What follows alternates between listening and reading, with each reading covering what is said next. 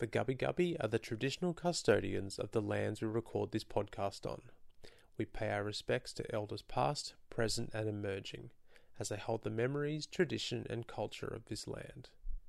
We extend that respect to all Aboriginal and Torres Strait Islander cultures.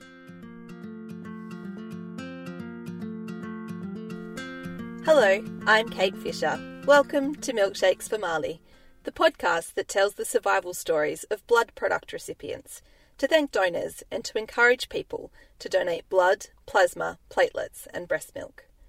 If you have ever been a donor, you could be the one who saved, prolonged or improved the quality of life of the people that we profile here each week on the Milkshakes for Marleigh podcast.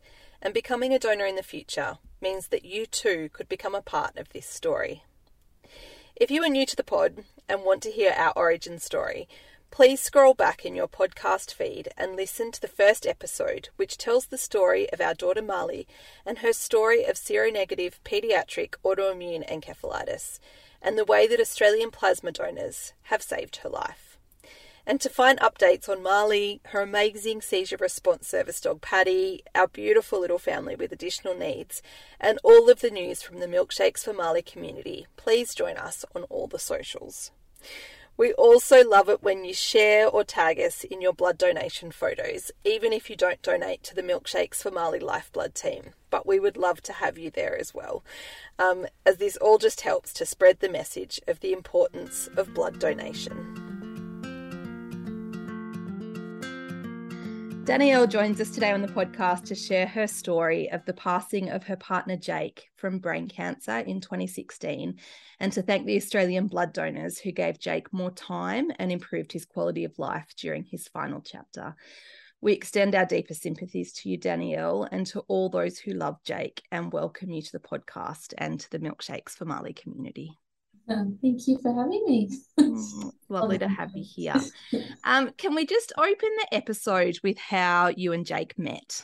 Yeah, no worries. So at the time I was 19 and he was 22 and I was on break at uni, so I was just in Gloria Jeans in Fremantle. Yeah. And he just happened to be there at the same time, and I noticed he was staring at me, but it was in a non-creepy way, so it was like nice and sweet, but it didn't come across like, I know saying this story it's like, oh, that's interesting, but it wasn't like that. Yeah, smiling at me, and then I went to get up and then he started speaking to me, so it just all went from there. We sort of exchanged numbers and then we went on our first official date about a week or two later after we talked through message a little bit, so yeah. Yes. Lovely. It's such a beautiful, normal, romantic way to meet. There's so much, you know, of the Tinder and all of those types of things now. It's all online. So that's a beautiful story of how you met. Yeah, and what was it about him that first caught your attention? So he had big blue eyes. Yeah. And a very big smile. It was a very warm and welcoming smile that just really drew me in. And he was just very well spoken and had a really good sense of humour, so he was really easy to talk to.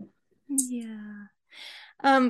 I get the real sense from people that when they lose somebody like this, and particularly, you know, Jake had such a short time on this earth, not nearly enough time from all the beautiful things that I've read and heard about him, but people's memories of him will always be coloured by the fact that he had a brain tumour and so much about of the way that he passed and things towards the end. So the reason that I'm asking you these questions at the beginning of the episode is that I'm really interested to know about the man that refused to let his diagnosis define him and managed to still fit in university in between, you know, oncology and chemo and all of that kind of stuff.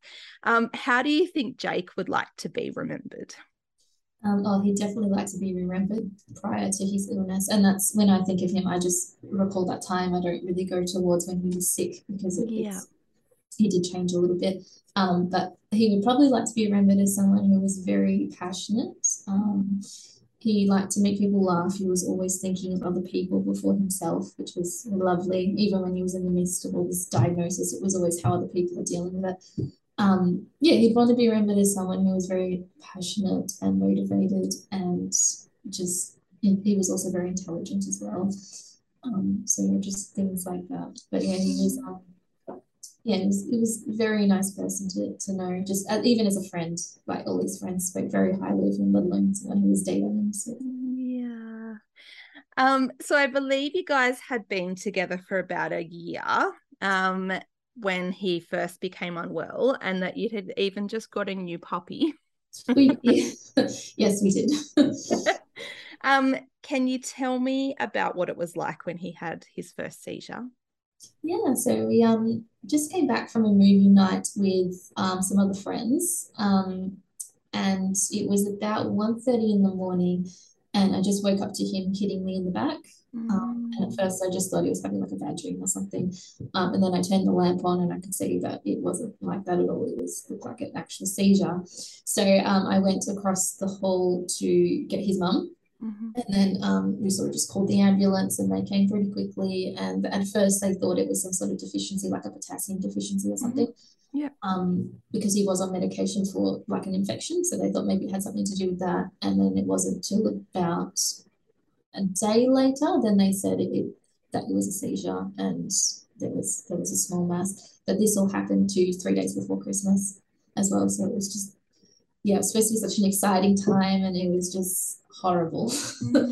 I still remember that like it was yesterday. But yeah, initially I thought, yeah, deficiency, reaction to the medication, a stroke as well, which sounded terrifying at the time, but in comparison to what happened, we probably prefer the stroke. Yeah, so then that's how it all just snowballed from there. Yeah. And I send so much love to you having been through that experience. So our daughter Marley, the majority of her seizures happen at night time, and she still sleeps between my husband and I at night time. She's 6.5 now. We say she's had 3 bonus birthdays because we've nearly lost her a few times, and the fact that she's still earthside is such a special, amazing thing. And it's only due to Australian plasma donors, which is so much of the motivation for making this podcast. But it is a really scary thing to wake up with someone seizing next to you in the middle of the night. And when I read that, I can't begin to imagine how confronting that must have been for you with no reference point. Like, at least we know that she has epilepsy. We know that she has a seizure disorder. We know that it's something to look out for. And her initial seizures didn't start like that. So we had experienced seizures previously.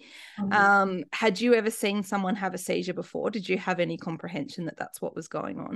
No, I have never seen that before, and it was the only one I ever saw him have. Apparently he had others, but they were in hospital at the time, so I didn't see that. But, you know, he was totally fine. There was no indication anything was wrong with him.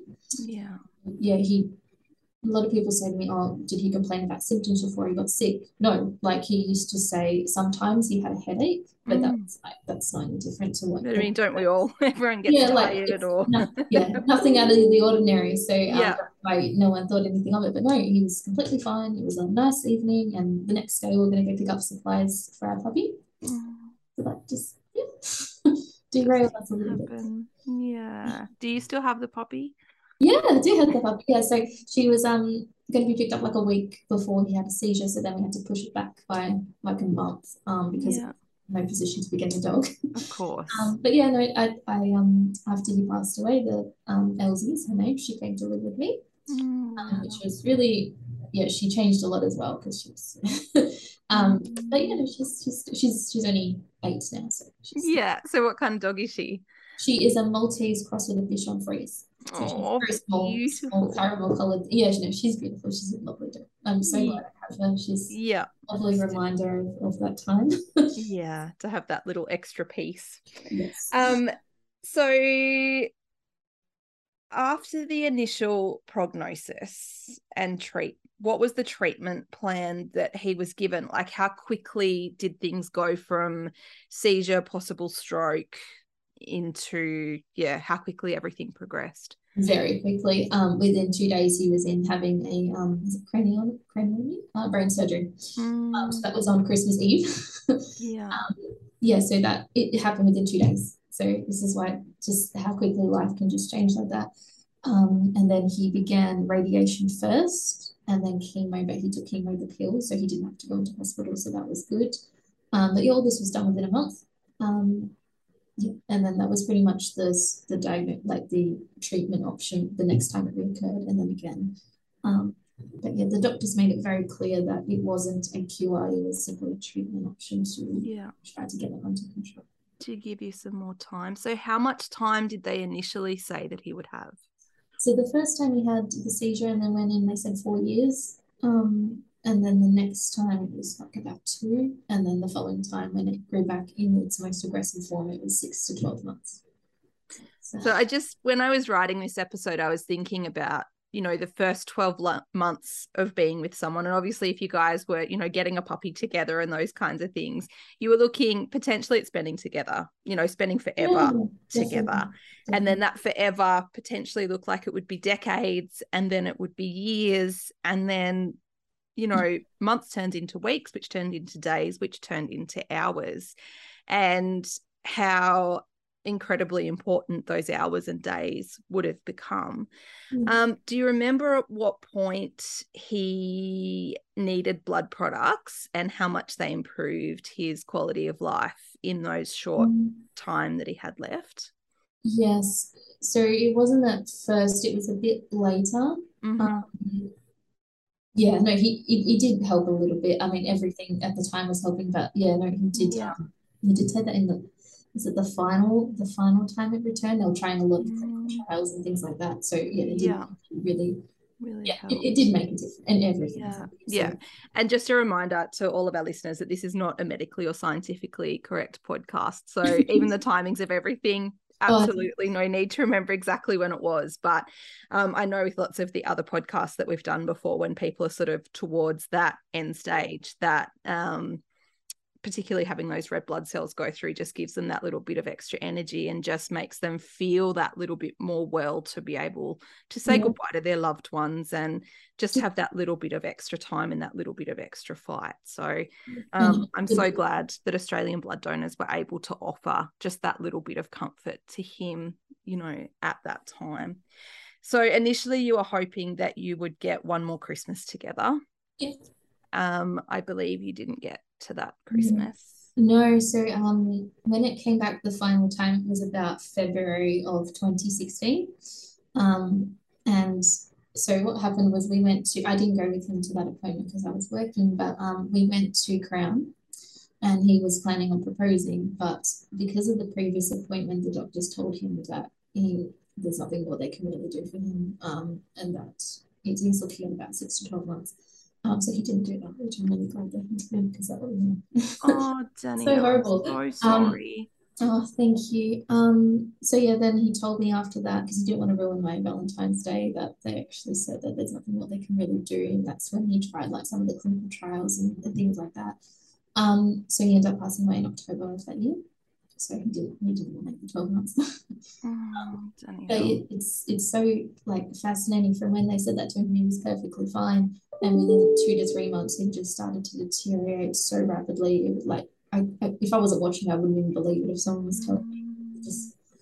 It's so heartbreaking. Yeah, absolutely. And I believe that when he got to that point, he was ready to go, and he had spoken to you about that he didn't want to prolong that suffering longer than he needed. Yeah, he did say that not to put him on like a machine or anything, not that they were going to do that, but just to let it run naturally. I was like, yeah, absolutely, like that's not no point in going to a machine and prolonging it. There's no cure for it. So how old were you at this point? I was 23. So he passed away when like about a month after I turned 24, and he was 27 at the time. So you had to grow up very quickly. I did, yeah. Like I was saying to my mum the other day, I'm going to be 30 in a couple of weeks, and I feel like 21 to 25 was just gone. Yeah. What happened to those years? Like I'd like to do them again, but it's just so consumed with brain cancer and what he was going through that I didn't really get to, but that's okay. Yeah, and for so many people, those years are really working out who you are, and whether that's through, you know, different relationships or traveling the world or working out what your career is going to be or any of those things, you really start to build your identity through those formative years. Definitely. Your identity at that stage very much became the care of someone with a terminal illness and a widow, essentially, even though you guys weren't married. And that has to impact the rest of your life and your relationships in the future and all of those things. So yeah. Oh, for sure, definitely. It was a very sad, like, I look back on it and I'm just, I don't want to think about it. I don't, it's over, it's done, like you move forward, so it's a stressful time to think about. Yeah. Well, thank you for having the bravery to share this today. It's, you know, it's so beautiful to be able to hear his story, but also to hear all the beautiful things about him that, you know, aren't just about the cancer diagnosis as well, that there's so much more to his story than just that final 10 months. You write so beautifully about Jake, and I adore the way that you want him to be remembered for his big smile and the way that he brought joy to all of those around him. Can you explain to me what you meant when you've written about what it was like to lose him twice? So with brain cancer, I relate it a lot to losing somebody from like dementia or Alzheimer's. It's just, so firstly, the personality goes with the character, and like basically the essence of who they are, it goes. So that left about 3 months before he died, and he changed into like a stranger. And he was just saying all these things that he would never say, no filter, doing things he wouldn't do, like he refused to swallow his pills like a child, which is something to do. It's just because the brain is just overtaken with the cancer. And then he passed away physically as well. So it was twice you go through it. Which the doctors didn't mention anything about that. So when it happened, I was like, what's going on? But I guess it makes sense with, you know, the cancer being in the brain and all that. So, So you just weren't prepared for that. I Googled a lot because I like to be prepared, but this was just not online, and I can see why it's not online. But yeah, you just have to do it as it comes. Yeah. And the brain's such a complex thing. We've been through that with Marley when she's been through the extended status epilepticus, when she's had the prolonged seizures, and she has got a brain injury from some of that time. And a few of the times she's come out of it, we weren't expecting her to survive. And when she has come back out of it, you know, we bring her out of the induced coma and, you know, extubate her, all of those types of things. And there's been a few times where she hasn't recognized my husband and I as her parents. Like she just doesn't interact with us in any different way to what she does with the medical professionals. And you're so grateful that physically she's still alive, obviously, but you wonder whether that person is gone and if they will ever come back. And it's really, really tough. And we've been so fortunate that we've got so much of her back, not all of her, but the majority of her back. And it would be such a different thing going through that with an adult, you know, just for all of you, you know, and for his family and his friends and everything. And I understand that saying goodbye twice because, yeah, the person that you love departed long before his body physically, departed as well. So during the initial phase, the acute phase of your grief, because I know you will never stop grieving. It's going to be with you forever. It's, you know, grief is just love with nowhere to go. Yeah, as the saying goes. You found some comfort in making jewelry that helped to distract you, and you say that you chose to transfer your experience into a driving force that raises money for vital brain cancer research and awareness. Can you tell me about Pearl Meets Crystal? Yeah.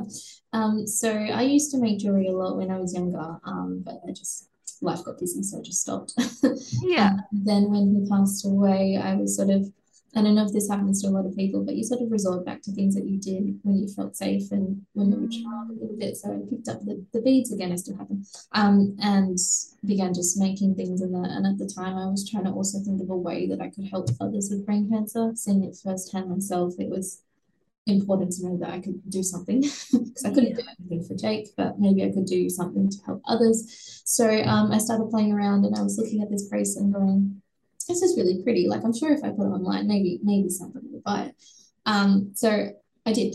I set up an Etsy store. I set up an Instagram, which is where the majority of the sales come from. And I began to just fill my shop, I guess. And within a week, I had my first sale, which was really exciting. I still get just as excited now as I did when that first sale came. So I really do love making jewelry. And I began doing it that way, and I started to attract a lot of media as well by doing it. It was in lots of papers. It's been in Mamma Mia. It's been on SBS. It just sort of escalated, which was lovely. And everyone's so supportive, and so they want to share their story with me, which is lovely as well. But of course, I have to do that. Yeah. So obviously we will pop a link to where people can find you in our show notes, so people can get on, because the the jewelry you make is absolutely beautiful. You've got such a beautiful eye for it. And yeah, I think what you're doing is an incredible thing. And that's part of the reason that I wanted to interview you today, because what you're doing is so similar to the concept of us wanting to make this podcast, is that we don't want other people to have to experience what we experienced in not knowing if there will be enough blood product available to keep their child alive. And there's been so many critical blood shortages between COVID and floods and, you know, all of border closures and all of the things that have happened in Australia in the last few years that I think people are becoming a little bit desensitized to seeing critical blood shortage in the media. They're like, well, every second week there's a critical blood shortage. But to the families on the receiving end that are hoping, you know, to keep people alive, to preserve life, improve quality of life in those end stages, it's so important. And, you know, we need people to keep getting in the chair to do that. So that's why we've created this podcast and why we're creating the Milkshakes for Marleigh community, is so people have got a place to come together and to share their stories as well. And it sounds like so many people share their stories with you. Do you have a rough idea of how much money you've now raised for the Cure Brain Cancer Foundation? I do. So I calculated this about a month ago and it's just over 15 grand now. So. Oh, wow. That's amazing. It is. Yeah. Considering when I started, I was just thinking, oh, maybe if I could just raise a couple $100s. Yeah. But yeah, it reached that. So it's been incredible. I did read on Cure Brain Cancer that $500 puts a scientist in the lab for 2 days. So yeah, that's amazing. Yeah, it's been... yeah, cool. And we'll pop a link to some of that stuff in our show notes as well, so that people can see the impact that what you have done has helped with. Yeah, these foundations do such amazing things, and they're so underfunded so often. So it's amazing when people can help out with the fundraising component, and hopefully that means that one day another family or loved one won't have to go through what you have been through. What message would you like to give Australian blood donors or anyone who's considering donating blood in the future? That if they're in a position to do so, absolutely do it, because it does make such a difference to the lives of everybody. I have done it once, I believe, and the only reason I don't do it is because my iron is really low. Yeah, sure. I've been told not to do it by the doctors, but I would be doing it as well. I do have a few friends that do it as well. So yeah, it's an amazing thing to give back. So important. Yeah. Well, we say here on the podcast that once you have been a blood donor, you are a blood donor for life, and that doesn't matter whether you've made one donation or 100 donations, you will always be a blood donor. And you know that from that blood donation, you potentially saved 3 lives with that one time that you sat in a chair, and everyone has the potential to be able to do that. So thank you so much for being an Australian blood donor, and thank you for sharing your story of love of Jake. And I hope this episode helps to build his incredible legacy, and to have people remember him for his beautiful smile and the beautiful joy that he brought to everyone around him, and the beautiful love story that you guys have together as well. And I just want to send you all our love from the Milkshakes for Marleigh community, and we will get the message out there about Crystal Meets Pearl. So thank you so much for joining us, Danielle. No, thank you for having me. You can find Danielle's beautiful store called Pearl Meets Crystal on Etsy or Instagram, with profits going to support brain cancer research. Her jewellery is gorgeous. I'll pop a link on how you can find her in the show notes. I'm so grateful to Danielle for sharing her beautiful love story with Jake with us today. I can't imagine how painful it must be to relive that chapter in her life. And we hope that it helps to shed light on the impact that Australian blood donors can have in making that final chapter of people's lives a little bit more comfortable. May Jake always be remembered for his gorgeous smile, his passion for life, and for the love and joy that he brought to those around him. We are absolutely honoured to have been able to share his story as part of that legacy. Nothing feels more Australian, like the modern demonstration of mateship, than donating blood or breast milk, and this product being used to keep another Australian alive. Our daughter is still alive today because of this incredible selfless gift, and it is my privilege to create a space for others to tell their stories and to give thanks. This episode was written and hosted by me, Kate Fisher, with audio production by my husband, Jeff. To make an appointment to donate blood, please call Lifeblood on 13 14 95. Our Lifeblood team is called Milkshakes for Marleigh, and we have donors from all over Australia. So please join us and add your donation to our team tally. Thank you for joining us for this episode. We would be grateful if you could leave us a review, as it will bump our episode up into other people's feeds, or give us some love on the socials using the hashtag #MilkshakesForMarleigh. And as always, I'll leave the final word to Marley. Thank you for my prize, Ma.